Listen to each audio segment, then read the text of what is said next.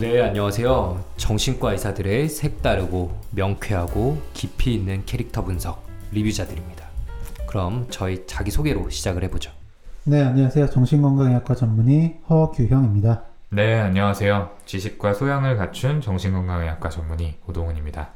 쟤는 꼭 가끔씩 저러더라고요. 그럴 거면 먼저 하라고. 꼭 가운데 껴서 이거 나도 너무 난처해. 네, 안녕하세요. 동훈이보다 약간의 더 깊은 지식을 가지고 있는 김지용입니다. 네. 네, 정말 초딩처럼 시작을 했네요. 아니, 색다르고 명쾌하고 깊이 있는 캐릭터 분석이라고 해가지고 음, 뭔가 한번 좀 좋았어요. 근데. 네, 짚어줘야 될 것 같다고. 어, 좋았는데 네. 좀 음. 미리 이제 얘기하는 걸로. 네, 리뷰자들 어느덧 네 번째 영화입니다. 네, 그러네요. 음, 지난번에 뭐 했었죠? 마지막엔 저희가 양들의 침묵. 아, 그쵸. 아, 나 미나리를 몇 번을 해가지고. 아직도 미나리에 살고 있어? 아직도 기억나요. 어, 네. 요즘 광고 나오는 거 알아요? 그 미나리에 나오는 음. 손자하고 음. 윤여정 배우님 이 아, 둘이 광고 나? 네, 목소리 출연이기는 한데 어. 그 KT 광고에 나와요. 어, 네, 되게 귀여워요. 너무 아, 반갑겠다. 네, 네. 저희 그동안 리뷰자들에 달린 저희 구독자분들의 한번 댓글 좀 읽고 시작해볼까요? 네. 네. 오디오 클립에 어 리플들이 많습니다. 수카님께서요. 어 저희 킹스 스피치에 역시 쌤들이 설명해 주시니 너무 재밌네요. 재미있게 봤던 영화라 그런지 설명해 주시는 장면들도 거의 기억이 나는 것 같아요. 쌤들의 살짝 다른 분석도 좋고 유머 감각도 여전해서 크크크 거리며 잼나게 잘 들었습니다. 앞으로도 기대할게요. 아, 극찬이시네요. 너무 네. 감사합니다. 감사해요. 블루님께서도요 친절한 분석 흥미롭습니다. 네, 저희 친절하죠. 네, 어 이분께서는 옛날부터 들으신 것 같아요. IIHO 님께서요. 저도 젊지 않은 애 시작부터 빵 터져서 댓글부터 달러왔는데 다른 분도 말씀하셨네요. 혹시 뒤에 나오려나 시즌 3라서 시네마 천국이 아니고 리뷰자들인 건가요? 라고 시네마 천국을 기억해 주고 계세요. 아, 네. 김종훈 쌤이 작명에서 잠깐 밀었던. 맞아요. 네. 네. 내부 극장에도 그때 안 됐던 것 같은데, 요걸 기억해 주시네요. 시네마 천국 진짜 minor of minor였는데 네. 어, 찐 팬이시네요. 감사합니다. 아, 저희 미나리에 달린 댓글도 좀 소개시켜 드리면은 캐모마일님께서 네, 너무 한쪽으로만 치우쳐지면 힘들어지는 거군요. 쓸모가 있어야만 자신의 존재를 느끼게 되는 것이 참 어쩔 수 없죠. 저도 제가 당장 일을 못하게 되면 쓸모 없어졌다고 생각하게 될 거예요. 하지만 영화 엔딩처럼 사랑이 모든 것을 감싸 안아준다는 게 너무 마음이 찡하네요. 사랑하는 가족이 자신이 쓸모없다 여기면 마음이 너무 아파요. 참 인간적이고 따뜻한 리뷰 감사합니다. 영화는 안 봤지만 보고 싶네요. 흐흐. 이번엔 안 날라가서 다행이에요. 정말 오픈 오프닝이었어요. 라면서 굉장히 길고 따뜻한 네, 댓글 남겨주셨습니다. 아우, 저희가 막 힐링이 되는 것 같아요. 네 아마 이 정도 리뷰 남겨주셨으면 영화도 보지 않으셨을까 결국에 음. 네 음. 그리고 저희의 깊이 있는 분석에 다시금 놀라지 않았을까 네, 아, 동의합니다. 네. 네, 밤 12시쯤 되니 제 전두엽이 풀리고 있는 것 같습니다 네 막 나오네요 말이 좋아요. 네. 네, 네. 그럼 이제 저희 뭐 잡담은 거의 끝내야 될 때가 됐는데요. 다시금 말씀드리지만 리뷰자들은 저희 아이폰 팟캐스트와 오디오 클립에 한 달에 한 번씩 올라가고요. 음. 네, 아이폰 팟캐스트 유료 구독자분들께는 선공개로 좀 먼저 됩니다. 그리고 저희 팟캐스트에는 그 유료 구독자분들에게만 공개되는 컨택트 프로그램이 월 2회 올라가는데요. 어, 진짜 잘 만들었거든요. 근데 이걸 어떻게 좀 표현할 방법이 없어서 참 아쉽고요. 더 많이 들어주셨으면 좋겠습니다. 어, 네, 정말이에요. 저희가 이렇게 수많은 녹화와 녹음을 나름대로 음. 했다고 자부를 하는데, 아, 이렇게 끝내고 나서, 아, 참 의미 있었다. 음, 뿌듯하다라고 느꼈던 적은 아주 많지는 않았던 것 같아요. 음, 네. 그 정도로 열심히 만들었고, 또 여러분들께 도움이 될 만한 콘텐츠라고 생각하니까 많이 관심 가져주셨으면 좋겠습니다. 네. 마지막 광고로 CGV와 함께하는 리뷰자들은요, 어, 코로나로 인해 여전히 4단계 거리두기 되면서 아직 기약이 없긴 하지만 혹시라도 그 거리두기가 끝날까봐 9월에 개봉하는 영화 리스트들을 살펴보면서 저희가 심리 분석할 만한 영화가 있는지 찾아보고 있습니다. 네, 혹시나 하게 되면 네, 많이 함께 해주셨으면 좋겠네요.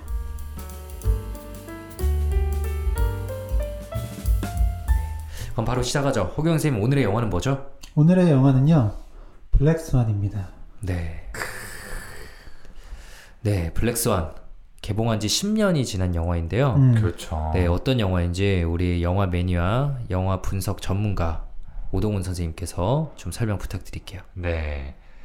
어, 블랙스완 정말 명작이죠. 네, 데런 아로노프스키 감독의 작품이고요.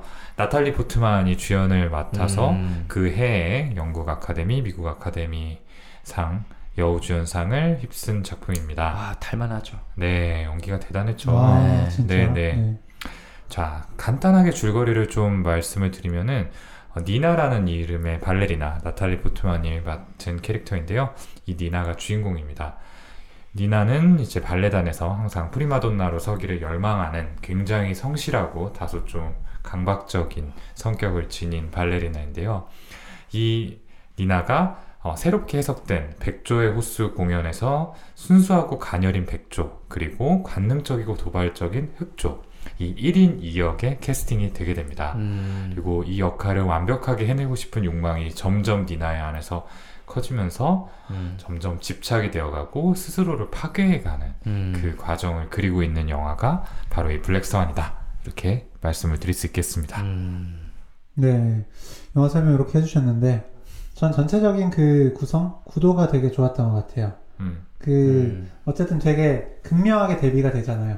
백조, 흑조. 음, 네, 이런 식으로 그렇고, 음. 거기 나온 인물들도 음, 되게 대비가 잘 되고, 그렇죠. 어, 그러면서 심리가 되게 좀 분명해 보이고, 맞아요. 음. 그래서 저도 이해도 잘 되고, 음. 이해할 것도 좀, 이야기 드릴 것도 좀 많은 음, 그런 영화구나. 음, 그런 생각하면서 봤습니다. 음, 백조, 흑조, 음, 나, 엄마, 아, 릴리와 엄마로도 될수 있을 거고, 음. 초자와 욕동, 뭐 이렇게 다 음, 딱딱 구도가 네. 이렇게 맞아 떨어질 수 있나, 음. 라고 느껴질 정도로 대립되는 구도가 좀 그쵸. 분명하네요. 네, 네. 인상 깊었고, 저는 이제 두 번째 본 거예요. 10년 전에 영화관에 가서 봤었는데, 음, 그때가 언제입니까? 저희가 정신과 전공의 1년 차 때입니다. 음, 새파란 전공의가 이제 정말 정신병원 안에 살고 있다가 영화관에 가서 그걸 봤는데 음, 당시 직업병이 발동을 해서 봤어요. 음, 와 이거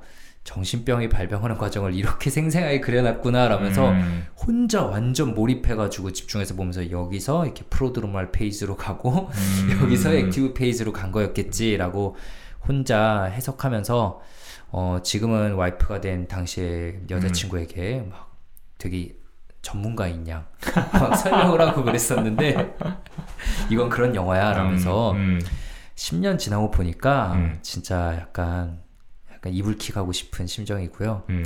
영화에서 보여주는 게 그게 다가 아닌데 아, 그렇죠. 어. 그렇죠. 그냥 직업병에 빠져서 굉장히 조금만 봤던 것 같고 음, 지금 보니까 이제 엄마와의 대립 음, 음, 그리고 그걸 극복해 나가면서 막 내적 갈등 과정 음. 이런 것들이 이제 또 너무 눈에 들어오더라고요. 음, 음. 그리고 아 이게 지금 나의 직업병이겠구나 아. 라는 생각이 들면서 어. 동시에 또 하나 든 생각은 아, 진짜 이 영화만큼은 우리보다 분석 잘할 사람은 없겠다. 크, 부담스럽네요. 주영 형이 되게 어. 그 요번 음. 시즌 들어오면서 어. 이런 말이 많이 늘었어. 아, 네. 그렇네요. 네. 어. 왠지 알아요? 유료니까. 음, 아 계속 이 광고를 해주는 어, 거구나. 음, 네. 음, 음. 근데 제가 아까 이제 읽어드린 영화 평이 이 네이버에 나와 있는 영화 소개를 이제 읽어드린 건데 저는 꼭그 후반부로 가면서 이제 보여지는 이 주인공 니나의 모습들이 파멸로 가는 길인가 라는 생각은 음. 들더라고요. 저도요. 규환이도 네. 그 말했죠. 네, 이게 정말 자기 파괴라고만 할 수 있을까? 음, 어, 역설적으로 좀 자유로워지는 과정이 아닐까? 뭐 음. 이런 생각도 좀 음, 들었는데 우리 그이 부분에 대해서도 음, 좀 뒤쪽에 좀 말씀을 드려보면 좋을 것 같아요. 음. 네, 그러면은 오늘 이제 영화의 흐름에 맞춰서 음. 에, 이야기를 오동훈 선생님께서 좀 진행을 해주시겠습니다. 자 이제 영화가 시작이 이제 되면은 이제 주인공 니나의 모습이 나옵니다. 굉장히 연습을 열심히 하는 모습이 보여지고요. 다음에 나오는 게 등에 있는 의문의 상처가 음. 잠시 클로즈업이 돼요. 그리고 엄마가 이 상처에 대해서 어떤 상처냐라고 묻자 뭐 아무것도 아니다라고 음. 하고 넘어가는 모습이 있죠. 네, 요게 일종의 좀 복선이 아니었나 음. 생각이 들고요. 네, 그리고 이제 그 올해는 음, 단장님이 좋은 역할을 줄 것 같다. 음, 그때 엄마가 어 그래 너 몇 년째 음, 굉장히 열심히 하지 않았냐 음. 라는 그런 내용이 좀 나오죠. 어, 너만큼 열심히 한 사람은 없잖아 음. 이런 식의 음. 어, 대사들이 굉장히 좀 발레에 진심을 다해서 열정을 좀 불태우고 어. 있다라는 거를 음, 맞아요. 보여줬죠. 음, 그 정말 발레의 진심이구나라는 걸 음. 느낄 수 있고 음, 영화 초반부터 계속 보이는 이 주인공의 모습이 음, 약간 좀 어린아이 같은 느낌이 있어요. 음, 음. 네, 정말 발레의 진심인 뭐 여중생, 여고생 어, 이런 약간 느낌. 그 중학생에서 좀 머물러 있다라는 음. 느낌이 있죠. 음, 음, 그래요, 맞아요. 여고생도 아니고 여중생 느낌. 음, 음, 그래요. 네, 그래서 그 다음 컷이 이제 니나가 그 극단으로 출근하는 그 장면인데 출근하면서 그 베스가 네 기존에 프리마돈나 주연 배우였던 베스가 컴백한다는 음, 네 그런 포스터가 붙어 있고 그리고 이제 극단으로 들어가서 음, 뭐그 베스에 대해서 사람들이 막 뒷담화하는 걸 들어요. 음, 음, 어, 나이가 많다. 음, 뭐 언제까지 계속 할 거냐. 음, 우린 음. 그런 사람이 아니라 음, 새로운 사람이 필요하다. 음, 그런 얘기를 하면서 음, 이제 샌프란시스코에서 온 음. 네, 릴리라는 음, 네, 그런 무용수 가 등장을 예, 하죠. 등장을 어, 하죠. 그렇죠. 근데 그 릴리를 사실 거기 출근길에서부터 뭔가 의식을 했잖아요. 아 맞아요. 음. 지하철에서 지하철에서 음, 지하철에서 약간 발레리나처럼 같은 체형의 사람이 보이니까 음. 그걸 벌써 의식한 거예요. 음, 그러니까 뭔가 마음속에 이렇게 타인에 대한 음. 의식과 약간 불안, 경쟁 의식 같은 게 되게 심하다라는 걸좀 음. 느낄 수 있었고. 그리고 두 사람의 성격이 두 사람의 착장에서부터 드러나요. 음. 이 니나는 그 출근할 때 그 출근 룩이 기억이 나실지 음. 모르겠는데 굉장히 하얀색 자켓을 입고 뭔가 이렇게 백조의 깃털 같은 음. 하얀색 머플러를 이렇게 목 끝까지 이렇게 올려가지고 두르고 있었어요. 다소 좀 답답해 보이는 그런 느낌을 주기까지 했었죠. 맞아요. 머리 스타일도 굉장히 단정하게 음, 음. 네, 딱 이렇게 한치. 흐트러짐이 네. 없다라는 음. 느낌이었고 반면에 이제 릴리가 등장을 했을 때 릴리는 이렇게 그냥 가벼운 검은색 자켓 음. 차림이고 약간은 이제 가슴 부분을 이렇게 음. 좀 드러낸 듯한 어, 그런 차림이 음. 일단 두 사람의 캐릭터 차이를 좀 반영하는 어, 시사하는 그런 포인트가 아니었나 음. 싶습니다. 둘의 피부 톤도 완전 다르고. 그렇죠. 그렇죠. 네. 네. 음. 굉장히 대비가 돼요. 음, 네. 그렇죠. 이제 후반부에도 나오겠지만 이제 백조와 흑조라는 그 대립 구도에 이제 맞는 이 두 사람이다라고 볼수 있겠죠. 음, 그래요. 하여튼 뭐 여기까지는 사실 두 사람의 관계에 대해서는 잘 안 나왔었고 음. 좀 인상 깊게 보였던 게그 음, 베스의 방에 음, 들어가서 음, 네, 그 립스틱을 음. 훔치게 되잖아요. 음, 음. 네, 그 장면 음. 좀 어떻게 보셨나요? 그쵸. 그러니까 베스가 이제 뭔가 그 자신 대신 다른 발레리나가 주연으로 발탁된다라는 사실을 듣고 화가 나서 이제 나가자 이제 그 분장실에 몰래 들어가서 베스의 물건 중에서 립스틱을 하나 훔치게 되는데 음. 이제 아무래도 이제 이 베스가 가지고 있던 주연 배우 프리마돈나의 자리를 음. 굉장히 니나가 동경하고 있었다라는 점을 생각을 해보면은 이 자리를 좀 뺏고 싶은 그 음. 심리가 그 사람의 물건을 가져오는 걸로 좀 대치되어 가지고 나타난 음. 게 아닌가 라는 생각이 들고요. 음. 뭐 동일시라는 어떤 방어 기제가 좀 작용이 되지 않았을까 싶어요. 음. 자기가 동경하는 대상과 가까워지기 위해서 그 사람의 일부를 음. 내가 좀 소유하는 식으로 음. 행동을 하게 된 거죠. 좀 일종의 상징이 아니었나 싶기도 했어요. 음, 음, 나에게 없는 거, 나에게 그 사람에게 있지만 나에게 부족한 거를 가져오는 거. 음, 음, 그 사람은 이제 되게 여성적인 그 여성성을 이제 뭐 섹시한 그런 걸로 어필해서 더 성공을 음. 했다면 자기는 그런 게 약점으로 취급받고 있는데 음, 딱 하필이면 립스틱을 갖고 온 다음에 음, 다음에 어떤 특정 장면에서 그 립스틱을 음, 바르고 음. 좀또 등장을 하죠. 음, 음, 네, 그래서 자신에게 부족한 면을 채우면서 음, 동훈이가 말한 것처럼 동일시를 하려는 시도 아니었을까 저도 그렇게 생각을 했습니다. 네, 그리고 아까 중학생 같다고 했잖아요. 음. 네, 중학생 같은 이제 약간 미숙한 모습과 또 베스의 굉장히 음. 원숙하고 음. 어른스러운 모습이 음. 대비가 되면서 음. 그런 립스틱을 한다든지 음. 베스의 귀걸이를 한다든지 음. 그런 게 또 자기가 갖지 못한 그런 걸 더 동일시하려는 음. 마음이 좀 보이더라고요. 음. 네. 그래서 이 니나가 속해 있던 발레단의 단장 토마스가 이제 새로운 새롭게 재해석한 백조의 호수 극을 올릴 거고 새로운 주연 배우를 발탁을 하겠다라는 공고를 내게 되죠. 그리고 그 오디션의 대상자로 니나가 통보를 받게 돼요. 음. 그래서 오디션에 임하게 되는데 니나는 이 백조를 연기하는 데는 더없이 적합하지만 흑조 블랙스완을 음. 잘 표현하지 못한다라는 평가를 받게 됩니다. 음. 그래서 이제 그 니나의 모습을 두고서 이제 토마스 단장이 이런 이야기를 하죠. 좀더 유혹해 억누르지 말고 음. 이게 뭔가 니나의 핵심적인 심리를 보여주고 음. 있는 것 같아요. 음. 뭔가 그 안에 잠재된 욕구들이 있는데 굉장히 억눌려지고 억압되어진 상태인 음. 거죠. 음. 그러니까 토마스는 뭐 어떻게 보면 나쁜 놈이지만 네. 진짜 능력 있는 연출자의 캐릭터구나라는 생각은 했어요. 음. 그러니까 진짜 핵심을 꿰뚫어 본 거고. 꿰뚫어 본 거죠. 어, 어. 그 뭐라 우리 정신과 의사들이라면 그 억눌린 거를 퍼 올리기 위해서 음. 뭐또 너의 마음을 들여다보고 음, 결국 어머니로부터 독립을 해야 되고 뭔가 몇 개월 몇 년에 걸칠 극복 방법을 알려줄 수밖에 없었겠지만 음, 이 토마스는 그럴 여력이 없거든요. 그럴 시간적 여유도 없고 음. 그러니까 급성 방법을 이제 권유하는 거죠. 음, 음, 뭔가 성적인 경험을 통해서 음, 뭔가 이제 억눌린 것들을 음. 확 이끌어 올리기를 바라는 그런 뭔가 획기적이고 너무 급진적인 방법을 제안하는데 음. 그런 것들이 또 일견 이제 효과를 보기도 합니다. 물론 음. 또 내적 갈등을 너무 일으켜서 힘들게 만들기도 하지만요. 음, 그 저는 뭐 요거를 말씀드리기 전에 이게 기존의 백조의 호수랑 어떻게 다른지를 단장이 설명을 음. 쭉 해주거든요. 이게 이 영화 전체의 흐름이랑도 굉장히 맞아 떨어지는데 그래서 굉장히 뭐 순결한 네 그런 소녀가 네 백조로 살아가게 되죠. 마법사의 저주에 네. 걸려서 백조의 몸에 갇히죠. 그렇죠. 그래서 그 저주를 풀려면 굉장히 어떤 순결한 음. 완전한 음. 사랑을 얻어야 되는데 음. 그렇게 해서 왕자와 사랑에 빠져서 그 왕자의 고백을 들으려는 그 순간 음, 네, 그 순간 흑조 음, 쌍둥이 흑조가 그 왕자를 유혹해서 음, 네, 결국 그 완전한 사랑을 얻지 못하게 만들고 음, 결국 그 완전한 자유는 백조가 자살로 생을 마감했을 때 그제서야 얻게 된다라는 음, 게이 바뀐 그 내용이었거든요. 음, 음.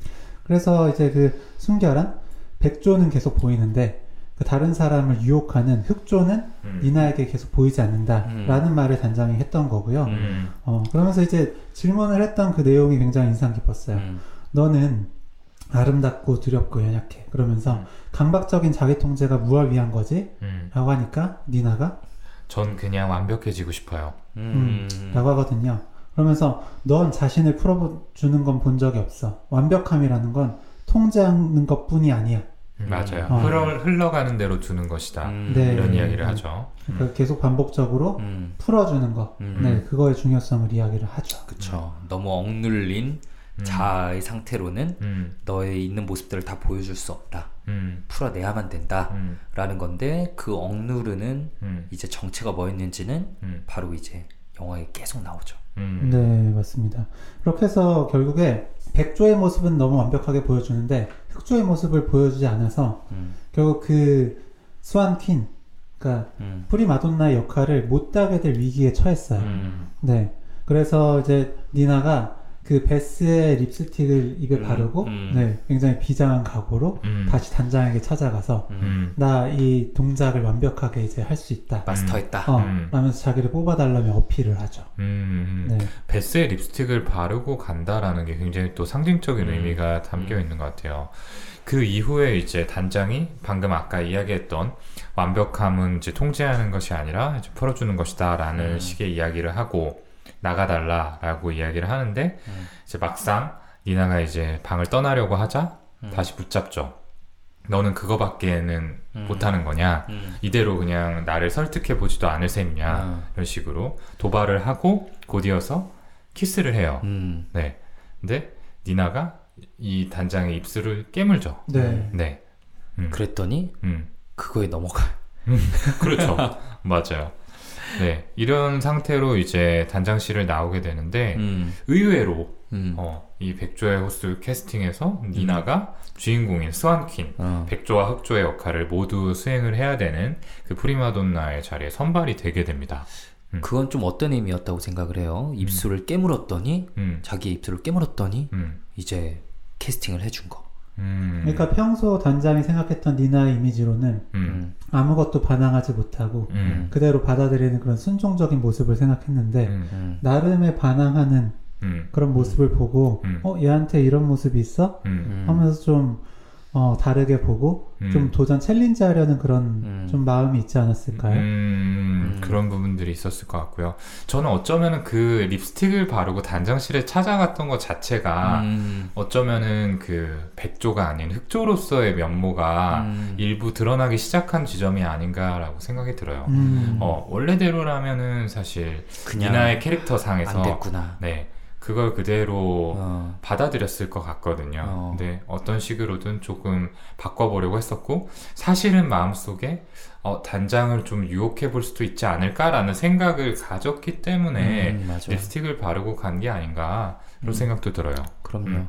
그러니까 저도 이 단장이 결국에는 동훈이랑 규영이가 말한 그런 모습들에서 어 이거 얘 내가 약간 이렇게 건드려 주면은 이게 뚫고 나올 수 있겠는데 음. 라는 가능성을 본 거라고 생각을 했어요. 그렇죠. 그래서 네. 변태이긴 하지만 음. 정말 능력 있고 천재적인 음. 연출가다 이렇게 말을 할수 음. 있겠네요. 네. 근데 네. 어쨌든 이 그 배역이 정해지기 전까지 굉장히 불안해합니다. 맞아요. 네, 안 될 것 같아서 그래서 요때 약간 정신과 의사다 보니까 음. 주변에서 하는 그런 약간 관계 사고 같은 그런 모습이 좀 보이잖아요. 음. 어, 왠지 나 비웃는 것 같고. 음. 네, 그리고 주변 소음들에 굉장히 좀더 음. 민감해지고 음. 이런 게 영화적으로 좀 표현이 된것 음, 같거든요. 음, 네. 음. 정신적으로 조금씩 불안정해지고 있다라는 거를 이제 보여주는 음. 대목이 아니었을까 음. 싶네요. 네. 근데 저는 또 인상적이었던 게 이제 스완킨 배역을 따내잖아요. 음. 따내고 이제 집으로 딱 돌아오는데 음. 이제 문을 열고 딱 들어가는 그 장면에서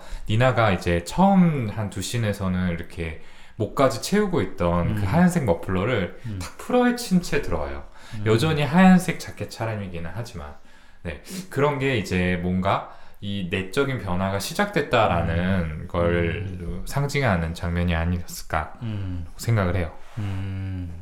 그래서 제가 이제 아까 결국 그럼 니나를 억누르고 있는 존재가 뭐였는지 뒤에 쭉 나온다라고 얘기했는데 그게 바로 엄마죠. 음, 엄마는 영화 초반에 보면 어떻게 보면 이상적일 정도로 따뜻해요. 음, 음, 굉장히 아이를 위로하고 하나하나 섬세하게 대해주고 근데 보다가 제가 뭔가 위화감이 들어서 보니까 이거는 성인이 아닌 음, 음, 진짜 어린 아이 유치원이나 초등학생 음. 갓 발레를 배우는 딸을 대하는 음, 음, 그런 엄마의 모습인 거죠. 음, 어, 그래서 나이에 비해 지나치게 딸을 어리게 대하고 어, 좀 통제하는 모습이 나오는데 어, 이거 진짜 약간 가스라이팅식이구나. 진짜 통제하는 거구나라고 느끼는 장면이 음. 이 스완 퀸이 됐을 때 그 케이크 사운 장면에서 나오죠. 그렇죠. 아, 네, 다 음. 기억하시죠? 네.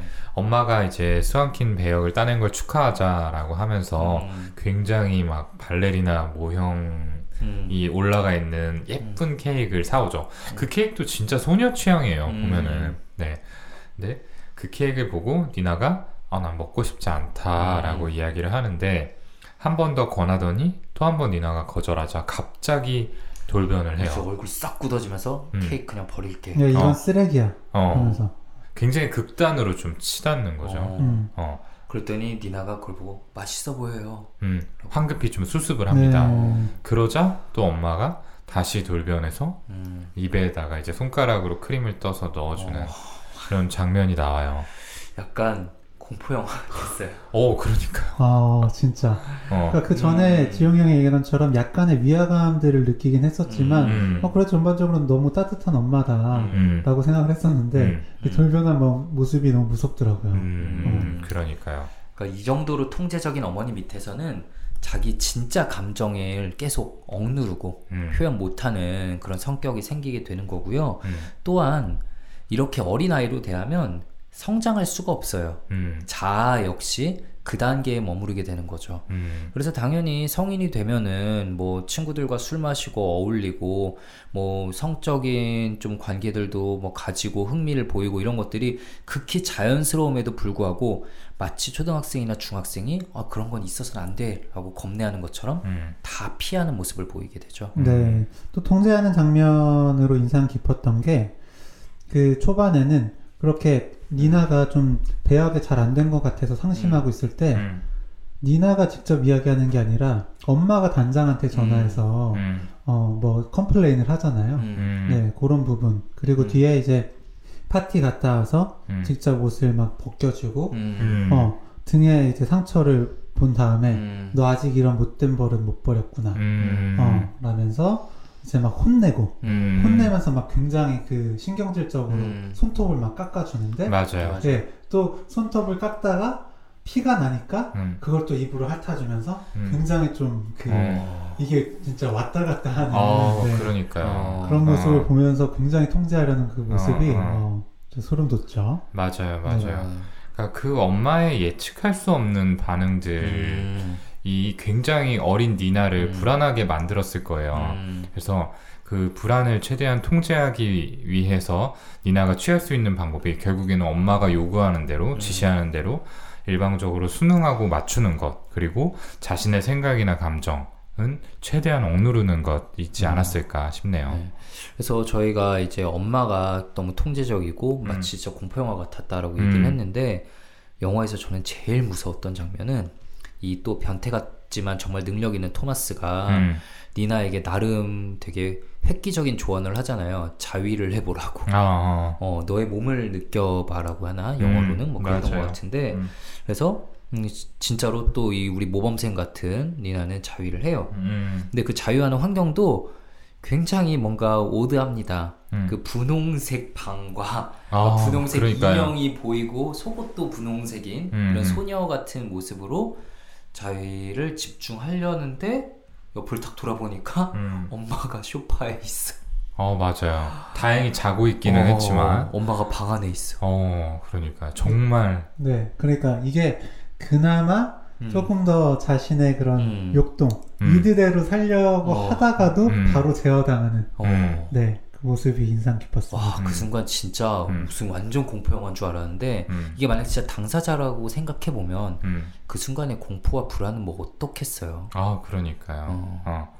그러니까 엄마라는 존재가 이 니나가 솔직해지는 데 있어서 음. 굉장히 큰 족쇄로 작용하고 있다라는 음. 거를 딱 함축적으로 음. 보여주는 장면이다. 음, 아 이렇게 생각할 수 있겠어요. 음. 근데 엄마는 왜 그러면은 이렇게 니나를 심하게 통제를 하게 된 걸까? 거기에 음. 대해서도 의문이 생기죠. 음. 네. 네. 어떤 부분이 작용을 했을까요? 그러니까 엄마의 히스토리를 좀 보면은 간단간단하게 나오긴 하는데 엄마도 무용수였고요. 음. 네, 무용수로 되게 성공을 하고 싶었는데 음. 28살이 될 때까지 사실 어떤 중요한 역할은 하지 못하고 음. 네, 앙상블 군무만 음. 하다가 음. 결국에 니나를 임신하고 은퇴를 하게 되죠. 음. 네, 그러면서 니나한테 임신했기 때문에 음. 너를 임신했기 때문에 내가 은퇴한 거야. 음. 이런 식으로 메시지를 주죠. 어, 너는 음. 엄마처럼 실수하지 않았으면 좋겠다. 라고 음. 얘기를 하죠. 음. 근데 니나는 마음속으로는 이미 알고 있어요.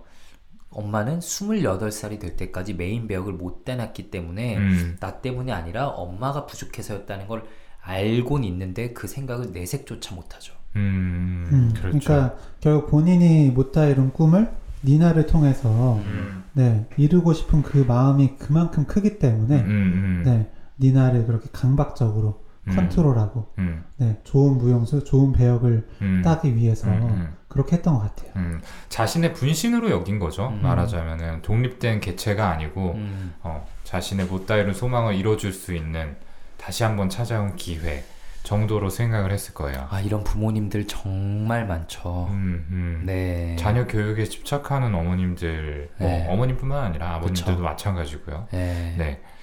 굉장히 이런 심리가 작용하는 경우들이 많습니다. 네, 굉장히 많죠. 음. 근데 이게 그 좀 흐느끼면서 그 그림을 계속 그리잖아요. 맞아요. 음. 그게 어머니 본인이 아니면 니나예요? 저는 엄마처럼 생겼던데 그림이 어, 그거 너무 방에, 괴이했어요. 방에 가득 자기 얼굴들이 막 있는 어, 거. 아. 그러니까 저도 처음에는 니나를 그리나 싶었는데 음. 여기에 못다 이룬 음, 그 자신 못 꿈을 다 못다 이룬 자신을 음. 그리는 게 맞구나라고 음. 생각을 했었는데 음, 음, 지용이 형 얘기 들으니까 뭐 맞는 것 같네요. 음, 어쨌든 이거는 영화를 보셔야 합니다. 음, 음, 근데 전 최근에 진료실에서 한 분께서 이런 얘기를 한 적이 있거든요. 그분도 어머니의 통제가 정말 엄청 났던 분이고 아직까지 그 통제에서 못 벗어난 분인데 그분이 이런 얘기를 했어요. 저희 어머니는 그 TV에서 본 그 누구보다도 무섭다. 근데 문제는 언제 무서울지 알 수 없다는 거다. 음, 라고 음, 얘기를 했는데 음, 딱이 어머니 모습이랑 겹치는 것 같아요. 그렇죠. 언제 무서울지 모른다, 언제 돌변할지 모른다라는 거는 항상 긴장을 해 있어야 된다라는 말이에요. 음, 결국에는. 음, 그러니까 강박적으로 뭔가 엄마를 거스르는 실수를 하지 않게 스스로를 통제할 수밖에 없었을 거예요. 음. 네. 근데 저는 또 하나 얘기해보고 싶은 게이 등에 핥힌 상처를 보고 엄마가 음. 너 나쁜 버릇이 생겼구나 이렇게 이야기를 했잖아요. 음, 그럼 니나가 예전부터 이렇게 등에 상처를 내는 버릇이 음, 있었던 건데 음. 이건 어떻게 해석할 수 있을까요? 그 손톱 쪽에 좀 피부 뜯는 것도 그렇고 음.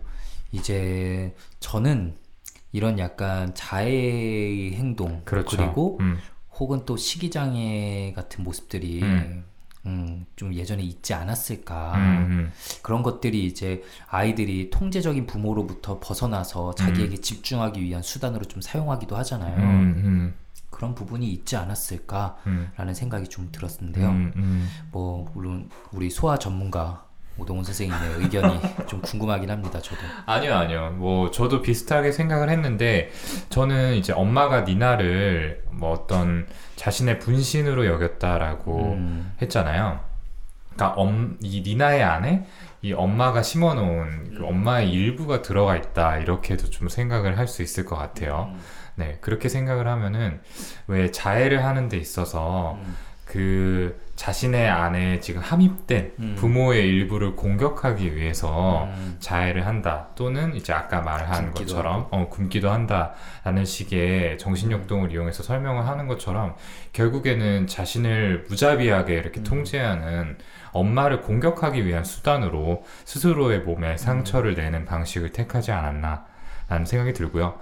이렇게 뭐 깊숙이 들어가지 않아도 자기의 어떤 몸에 상처가 나는 거를 극도로 싫어하는 음. 엄마의 모습을 보면서 그 엄마를 괴롭게 하고 싶은 음. 어떤 심리가 작용을 했으니까 자꾸 이렇게 무의식적으로 어, 어떤 자해 행동들이 발현이 되지 않았을까 싶네요. 그런 부분도 음. 분명히 있는 것 같고 저는 음. 근데 위치도 좀 음, 의미가 있었던 것 같아요. 음, 날개. 예, 음. 그러니까 날개가 도달할 수 있는 어. 그런 음. 위치잖아요. 어, 그러니까 그만큼 엄마의 통제, 구속에서 벗어나고 싶은 음, 자유를 갈망하는 그런 마음에 음, 또이 그 위치에 상처를 무의식적으로 좀 내지 않았을까? 음, 네. 날개가 그래서- 뚫고 나올 수 있게. 네. 날개 아. 여기 있잖아. 안에 날개 네. 들어 있어. 그쵸. 후반부에 되면 날개가 나오죠. 네, 어. 네, 좀 그런 생각도 해봤습니다. 음, 역시 음. 그 어느 곳보다도 깊은 분석. 그래요. 네. 네, 그래요. 자, 그리고 이제 니나가 결국에 프리마돈나로서의 역할을 수행을 하고 대신에 기존의 프리마돈나였던 베스는 음, 말하자면 타의에 의해서 은퇴를 당하게 되죠. 음, 어, 그리고 나서 이제 베스가 사고를 당했다라는 소식을 접하게 돼요. 음, 그래서 이제 니나가 이 베스가 입원해 있는 음. 병원에 찾아가게 됩니다. 가서 베스의 어, 다리에 있는 상처를 음. 자고 있는 베스의 이불을 살짝 들춰서 보고 음, 깜짝 놀라죠. 음, 그리고 철심이 박혀 있는 거를 보고 또 한 번 놀라고 음, 황급히 이제 병실을 뛰쳐나와요. 음, 그런데 이 니나가 향한 곳이 바로 이 베스와 자신이 같이 사용하던 연습실이었죠. 음, 아 분장실. 네, 음. 분장실이었죠. 네, 그리고 그 분장실에 들어가서 자신의 물건을 이제 하나씩 하나씩 올려놓는데 음. 그게 베스에게서 훔쳤던 음. 그 물건들이었잖아요. 이 부분에 좀 숨겨진 심리는 어떤 게 있을까요? 일단 그 음. 그토록 원하던 베스의 그런 역할, 음. 베스의 자리에 자기가 음. 올라가게 됐는데 음, 결국에는 굉장히 죄책감이 들 수밖에 없었겠죠. 음, 내가 음, 저 사람의 자리를 뺏었다. 음, 그리고 뭐 단장도 잠깐 언급을 하지만 음, 아마 이 사고가 마치 나 때문에 일어난 것 같은 음, 아, 나로 인해서 굉장히 베스가 음. 어떤 자기 통제감을 잃고 어, 불안정해져서. 불안정한 상태에서 이렇게 사고가 났다라고 어, 생각을 하고 실제로 그 상처까지 보게 되니까 음, 그런 죄책감 음, 이런 혼란스러운 마음이 음, 극도에 달할 수밖에 없었을 거고요. 음, 그래서 그거를 좀 어떻게든 속죄하거나 음, 네, 음, 좀 해소하려는 해결하는 그런 마음에서 그 자기가 훔쳤던 그런 물건들을 음. 좀 하나하나 꺼내지 않았을까 음. 그렇게 좀 생각을 해봤습니다. 어, 그렇군요. 음. 저는 조금 다르게 봤는데요. 그러니까 병원에 찾아갔다라는 음. 것 자체가 그 니나의 어떤 초자가 시킨 행동들이었다고 음. 생각을 했어요. 음, 그러니까 말씀하신 대로 음. 그나 때문에 베스가 불안정해져가지고 사고를 당했다는 데서 오는 죄책감. 네, 이거는 이제 어떤 초자가 너는 이런 감정을 가져야만 해라고 음. 니나에게 강요하는 감정이 아니었을까라고 생각을 했고요. 실제로는 어 이제 베스가 다리를 이렇게 다쳐서 다시 무대에 설 수 없게 됐구나. 그러면 내 프리마돈나의 자리가 적어도 이 사람에게는 위협받지 않겠구나라는 음. 점에서 안도감을 느꼈을 거라고 생각을 해요. 음. 그래서 베스의 물건을 당당하게 이제 내가 사용하는 어, 음. 나만의 분장실에 이렇게 탁 올려놓은 게 아닌가. 어 그럴 수도 네, 있겠네요. 그러니까 이거는 이제 말하자면은 그 초자 안에 가려져 있는 어떤 욕동, 음. 네, 이드가 시키는 행동들인 거죠. 멋있다 둘 다. 아 이게 네, 정신과에서 컨퍼런스를 하면은 네. 이래요. 같은 장면을 놓고 한 환자의 같은 장면을 놓고 둘 다 다른 음. 얘기를 하는데 음. 어, 둘 다 그럴 듯해. 저희 정신과가 이렇습니다. 근데 좀 더 그럴 듯한 이론에 이제 음. 쏠리는 거지. 네. 음. 어우 동훈이께 약간 어. 또 임프레셔니스틱했어요. 그러니까 좀. 음. 괜찮은데. 음. 네. 어, 좀더 어. 그럴 듯해 보였어. 승리. 그러네요. 어. 네. 네. 아, 참. 음. 근데 저는, 아, 저도 진짜 좀 궁금해서 봤었거든요. 음, 그 장면 음. 대체 무슨 의미일까? 음. 이건 약간 뭐, 좀 죄책감으로부터 자기를 지키려는 어떤 매지컬 싱킹인가? 뭐 음. 저는 뭐 어떤 그런 리추얼인가? 막 음. 이런 생각을 하면서 봤고, 그렇게까지 생각을 못 했었는데, 음. 어, 영화가 가진 이런 사람의 깊은 심리 묘사화가 너무 엄청난 것 같아요. 그러니까요. 어, 이렇게 영화를 만들 수 있다는 것도 참 대단해요. 음. 이렇게 해석과 서사를 부여할 수 그치. 있게. 아까 규영이 날개뼈 긁고 나중에 거기서 날개 어. 도달하는 것도 그렇고. 네. 음. 어, 너무, 너무 대단한 것 같아요. 음. 맞습니다. 네. 자, 그래서 니나가 이제 이 스완키누로서의 역할을 수행을 하기 위해서 계속 연습에 몰두를 하는데 사실 좋은 평가를 받지는 못해요. 음, 그 단장인 토마스는 계속해서 니나를 몰아세우죠. 음, 굉장히 좀 모욕적인 이야기들. 음. 뭐 남자 무용수에게 너라면 얘랑 자겠냐? 음. 얘는 그만큼 지금 성적인 매력이 음. 전혀 없고 또 흑조로서의 모습을 표현하기에 부족하다라는 거를 음. 의미를 하는 거죠. 그리고 음. 계속 릴리와 약간 대비될 수밖에 없는 맞아요. 일부러 자극하는 거죠. 네, 네. 네. 중반 이후부터 이제 이 릴리라는 캐릭터가 굉장히 음, 부각이 되게 되는데 아까 이제 초반부부터 나왔다라고 말씀을 음. 드렸는데 여러모로 니나하고는 대조적인 음. 캐릭터예요.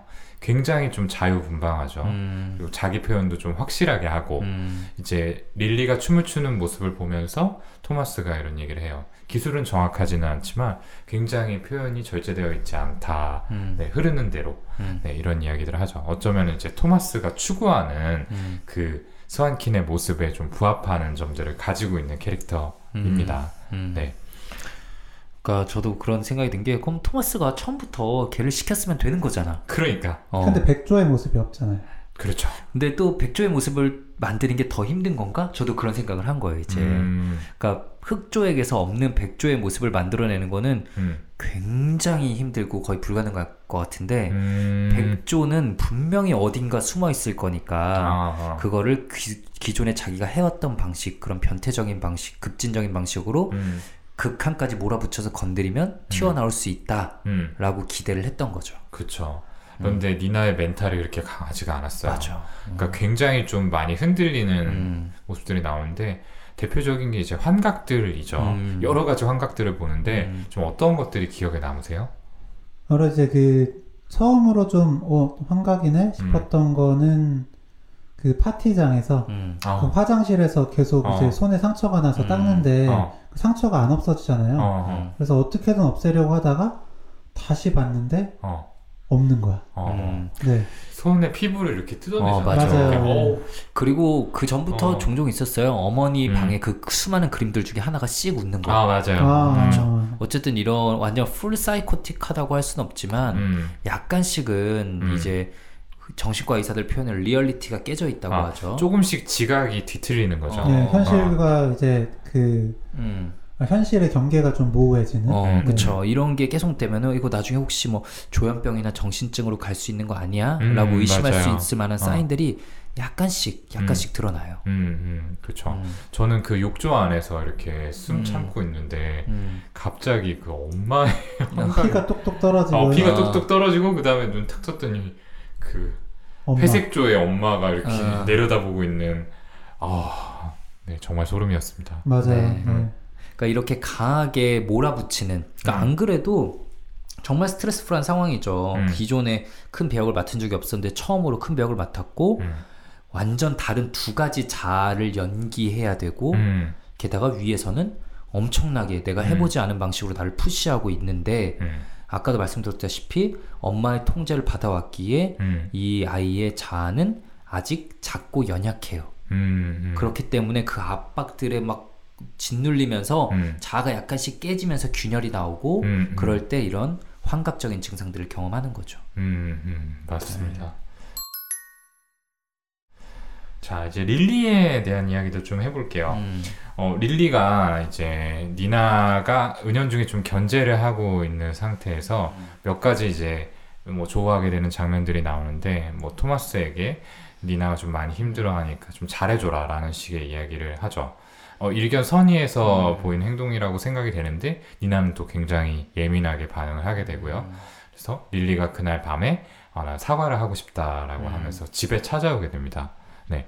여기서 이제 엄마가 먼저 음, 릴리를 돌려보내려고 하지만 니나가 엄마를 제지를 하죠. 음, 어, 무슨 일이냐라고 나가서 이야기를 하고 엄마가 릴리와 이제 니나가 이야기를 하고 있는 상황에서도 내일 연습이니까 들어와.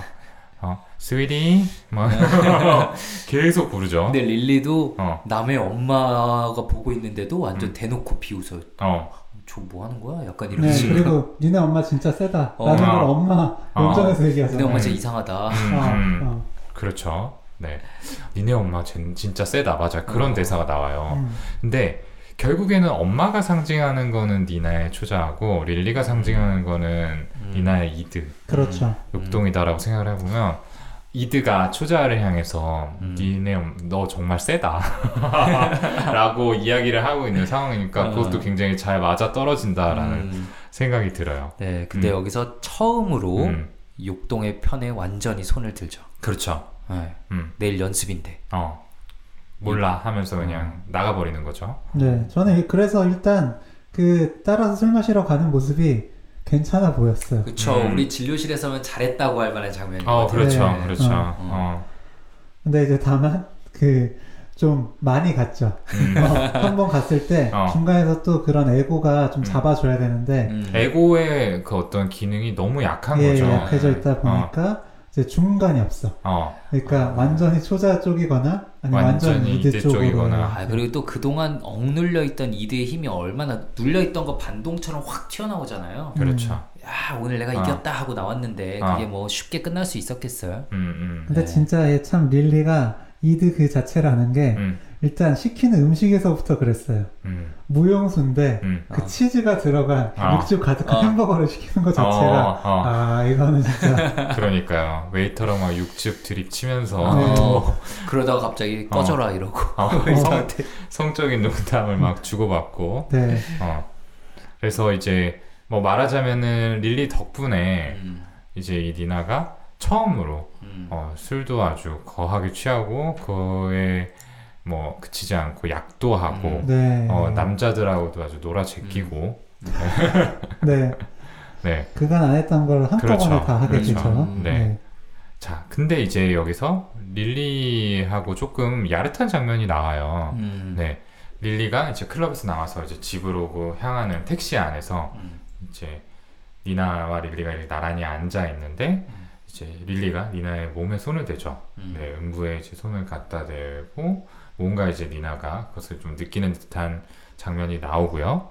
그리고 이어서 이제 집으로 돌아왔는데 집에서 엄마가 뭐라고 제지를 하자 그대로 릴리를 데리고 니나가 방으로 들어가고 방을 걸어 잠근 상태에서 음. 두 사람이 격정적인 성관계를 하게 됩니다. 밖에 엄마가 있는데 그렇죠. 네. 에, 정말 충격적이었어요. 음, 에, 그런데 다음날 출근해서 음, 음. 릴리한테 너 어제 우리 집에서 이랬더니 무슨 소리야? 나 니네 집에 안 갔는데. 음, 음. 너 설마 음.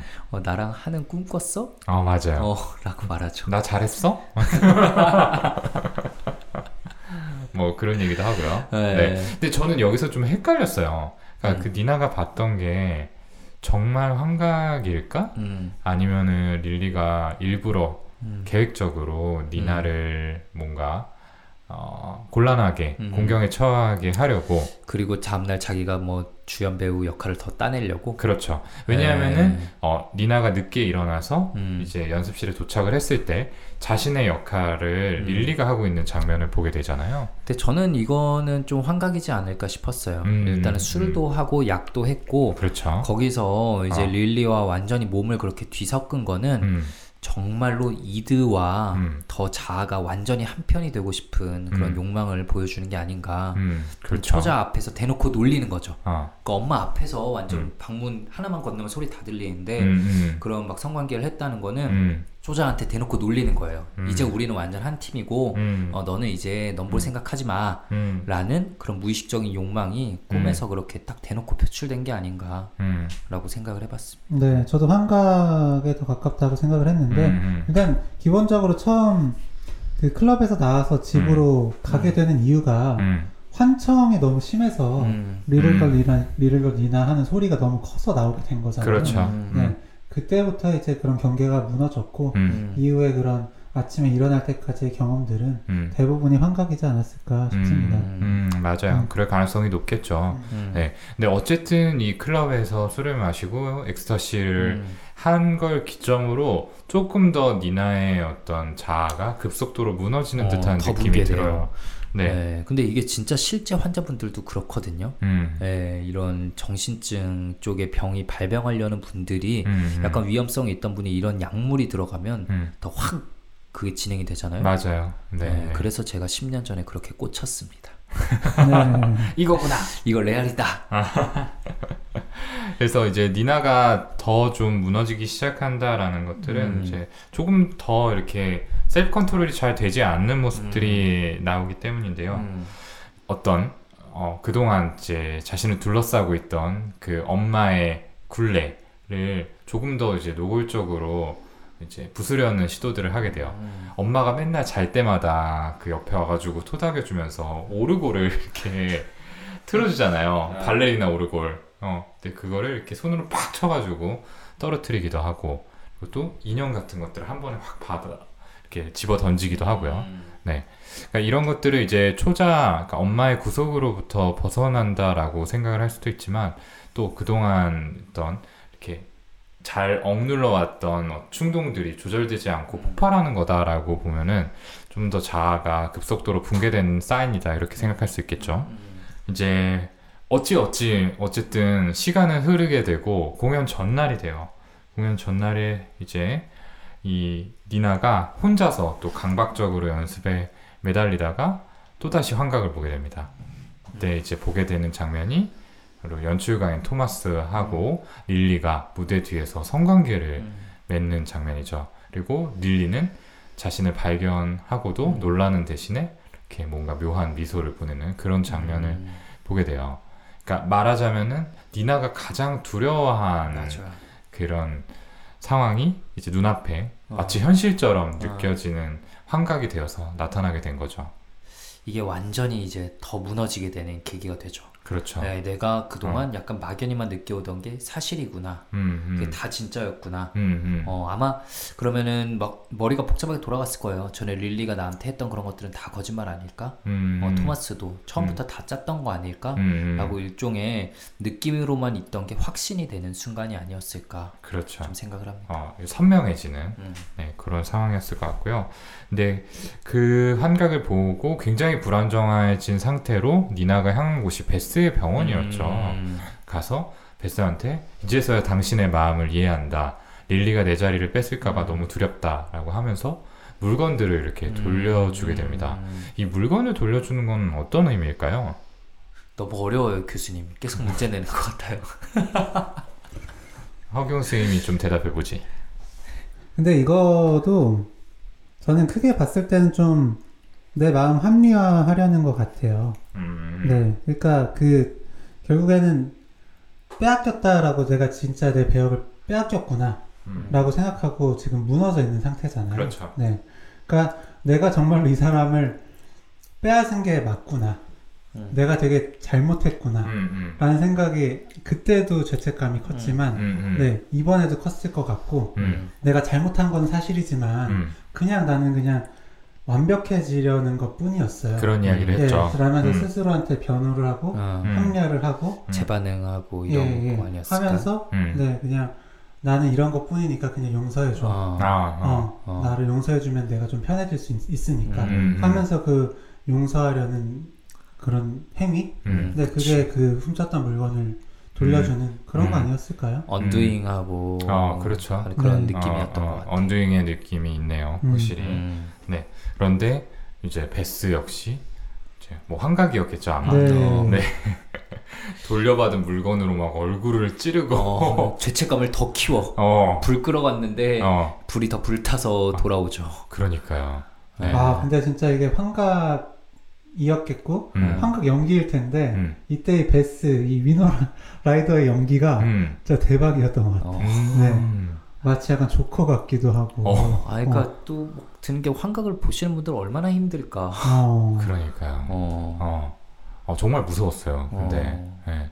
그래서 정말 불안정한 상태로 다시 한번 말하지만 네. 몹시 불안정한 상태로 네, 베스의 병원에 나와서 이제 집에 도착을 하게 되고요. 음. 네. 집에 가서 이제 거울을 딱 보게 되는데 계속해서 내가 상처를 냈던 음. 그 날개의 뼈 음. 부위에서 뭔가가 돋아나려는 환각을 음. 보게 됩니다. 뭔가 바늘 같은 게 음. 올라오나라고 했는데 뽑아 보니까 깃털. 검은색 깃털이었죠. 그리고 어. 이제 날개가 그 살을 뚫고 돋아나는 환각을 거울 속에서 보고 그다음에 완전히 쓰러지게 됩니다. 어. 음. 그리고 다음 날 음, 늦잠 자고 일어났는데 음, 엄마가 옆에 있고 음, 엄마가 너 아프다고 음. 공연 안 간다고 말해놨다. 음, 하지 마라라고 얘기를 하죠. 음, 하, 뭐가 맞는 건지 모르겠더라고요. 음. 근데 저는 뭐 엄마의 이런 선택이 뭐 맞을 수도 있다고 생각하는데 음. 일단은 니나한테 물어봤어야 된다고 그렇죠. 어, 그치. 어, 어, 너좀 이러이러해 보이는데 음, 음, 어, 할 수 있을 것 같아? 없을 것 같아? 음, 네 음. 생각이 어때를 물어봤어야 되지 않을까요? 음, 일생 맞아요. 일생일대의 순간인데. 그렇죠, 그렇죠. 어. 그러니까 사실은 니나를 위한다는 명목으로 결국에는 니나를 자기 통제 안에 어. 두려고 하는 그런 마음이 좀 크게 작용을 하지 않았을까 싶어요. 아까 엄마 어. 마음도 이해는 가요. 뭐 음. 애가 갑자기 막 환각 보는 것 음. 같고 뭐 이상한 행동하고 이러면은 음, 지금 공연이 대수냐 음, 음. 어, 안 가는 게 필요하다라고 아이를 보호하기 위한 결정을 할 수는 있다고 생각하는데 음, 음. 규영이 말처럼 음. 물어는 봤어야지. 그러니까요. 음. 그러니까 계속 반복적으로 엄마가 이야기하는 게 네가 그 공연을 어, 연습하기 시작하면서 뭔가 사랑스러운 내 딸은 없어져 버렸다. 라는 식의 이야기를 하잖아요.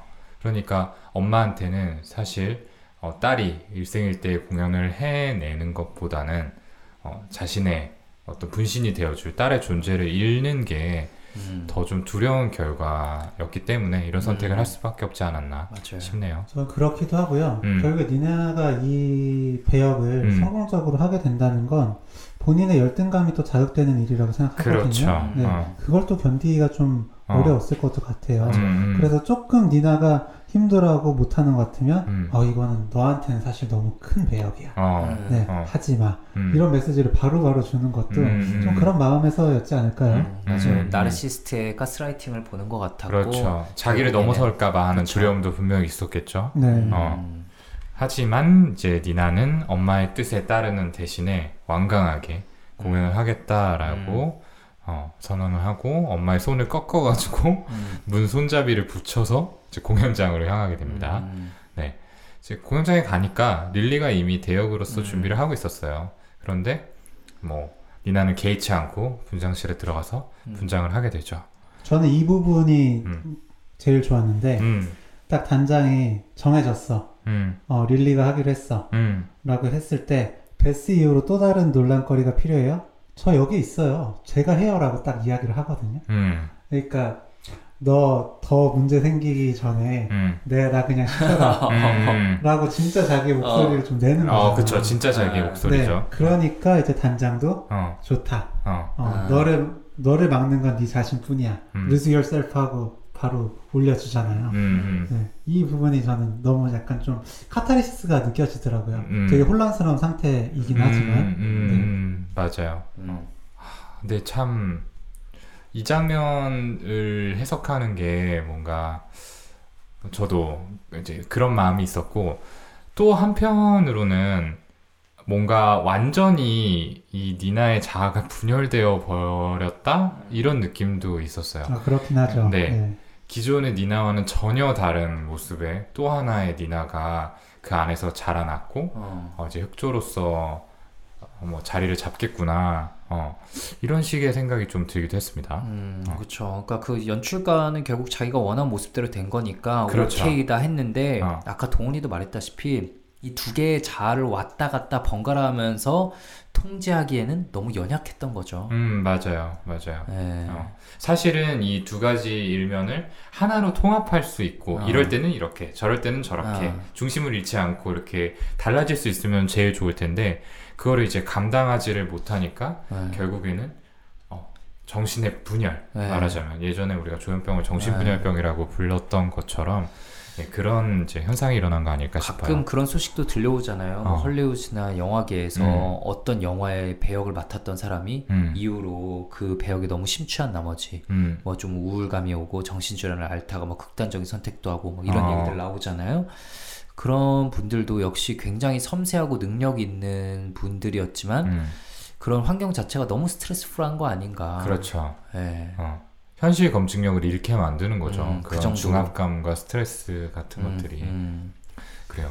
그래서 정말 이제 공연을 이제 시작을 하는데 처음에는 좀 긴장한 듯한 모습도 보이고 실수도 있어요. 네, 중간에 이제 음. 그 릴리가 어, 뭔가 왕자 역을 맡은 무용수와 이제 무대 뒤에서 밀회를 나누고 있는 모습을 또 보게 되죠. 그래서 뭔가 나의 상대 역을 좀 빼앗겼다라는 느낌을 받고 그것 때문에 좀 불안정해진 상태에서 뭔가 추락하는 음. 그런 실수를 저지르기도 해요. 음, 그러니까 이제 백조의 모습으로 음, 음. 그러니까 본인이 원래 굉장히 잘할 수 있는 그렇죠. 네, 그런 파트에서 실수를 하고 음, 네, 굉장히 불안해지죠. 음, 네, 그 상황에서 이제 분장실로 돌아왔는데 음, 릴리가 음, 약간 비웃는 음. 아마 이것도 환각일 텐데 그렇죠. 네. 환각이었죠. 네, 100% 환각이. 예, 어. 그 모습을 보고 어, 둘이 몸싸움을 하게 됩니다. 그러다가 실수 반 고의 반 정도로 릴리를 해쳐요. 음, 네, 네, 그래서 그- 릴리의 사체를 음, 이제 분장실 구석에 넣어놓고 나가서 흑조 연기를 완벽하게 해냅니다. 어, 그러니까요. 네, 어, 완벽하게 해내요. 어, 그리고 보니까 어, 릴리 배에 꽂았던 어. 유리 조각이 자신의 배에 박혀 있는 것을 발견하게 되죠. 음, 음. 되게 함축적인 장면이에요. 음. 어. 뭐라 딱 이렇게 짚어서 얘기하기가 어려운데, 어. 그러니까 흑조가 어, 아까 말한 것처럼 그 니나의 안에서 완전히 자라나서 음. 어, 기존에 있던 대부분을 차지하고 있었던 이 백조를 좀 무찔렀다? 뭐 이런 의미인 것 같다라고도 생각을 해봤고요. 음. 음. 그러니까 뭐 결국 사실 정신질환적으로 음. 뇌과학적으로 보자면은 음, 네, 그 정신증이 음, 정말 극도로 심해진 상황이라서 음, 예, 이렇게 할 수 있죠. 음, 예, 정말 현실 검증력이 완전히 무너지면은 음, 정말 혼란스러운 모습을 보일 수 있는데 음, 그 상황에 주어지는 중압감, 스트레스라는 게 그렇게까지 몰고 갈 수 있지 않을까라는 음. 생각도 들었고요. 음, 음, 예, 참 해석이 뭐 분분하겠지만 음. 그냥 그 당시에는 완전히 무너졌다 음, 음, 정도로 볼 수 있지 않을까라는 음, 생각도 들고 음, 근데 또 역설적으로 완전히 무너진 상태에서 최고의 연기를 해냈다는 게이 음, 영화가 갖는 약간 뭔가 이중적인 메시지 아니겠어요? 그러니까 음. 우리가 아까 말한 마지막에 이 사람이 결국 무너진 거냐 음, 아니면은 뭔가 하나의 성과를 이뤄낸 거냐라고 음, 음, 할때 음, 음, 참 뭐 하나 고르기가 힘들잖아요. 그래요. 음. 저는 저는 개인적으로는 일단은 그 흑조 연기를 하는 나탈리 포트만 음, 그 과, 이게 백조 연기하던 그 사람이 맞나? 음, 라는 라는 시, 그게 정말 믿기지 않을 정도로 음. 진짜 제가 보기에도 완벽하더라고요. 음, 표정이나 음, 몸 쓰는 거 음, 이런 게 너무나 달랐고요. 이 저는 좀 통합 쪽에 가까운 게 이제 마지막에 음, 자살하면서 뛰어내리는데 음. 그때 그 배에 음, 그 다쳤던 그 유리 조각 때문에 음. 하얀색 발레복이 이제 빨갛게 물들잖아요. 음. 네. 그런 모습으로 이제 뛰어내리는데 음. 그게 저는 약간의 통합 같았어요. 그러니까 음, 흰 백조의 모습이랑 음, 빨갛게 약간 물든 음, 약간 흑조를 좀 음, 대변해주는 음, 그런 모습이 그래도 그 안에서 좀 통합이 되었구나. 음, 예. 그러면서 마지막에 완벽했다. 음, 라고 한 게좀 음, 통합된 걸로 저는 더 보기는 했습니다. 음, 그러니까 이 영화는 계속 영화 내내 이 현실과 그 영화의 시나리오가 계속 겹치잖아요. 흑조, 백조 음. 막 이런 것들이 겹치잖아요. 근데 결국 마지막 순간에 그 결론도 결국 한번 겹치지 않을까 생각을 했어요.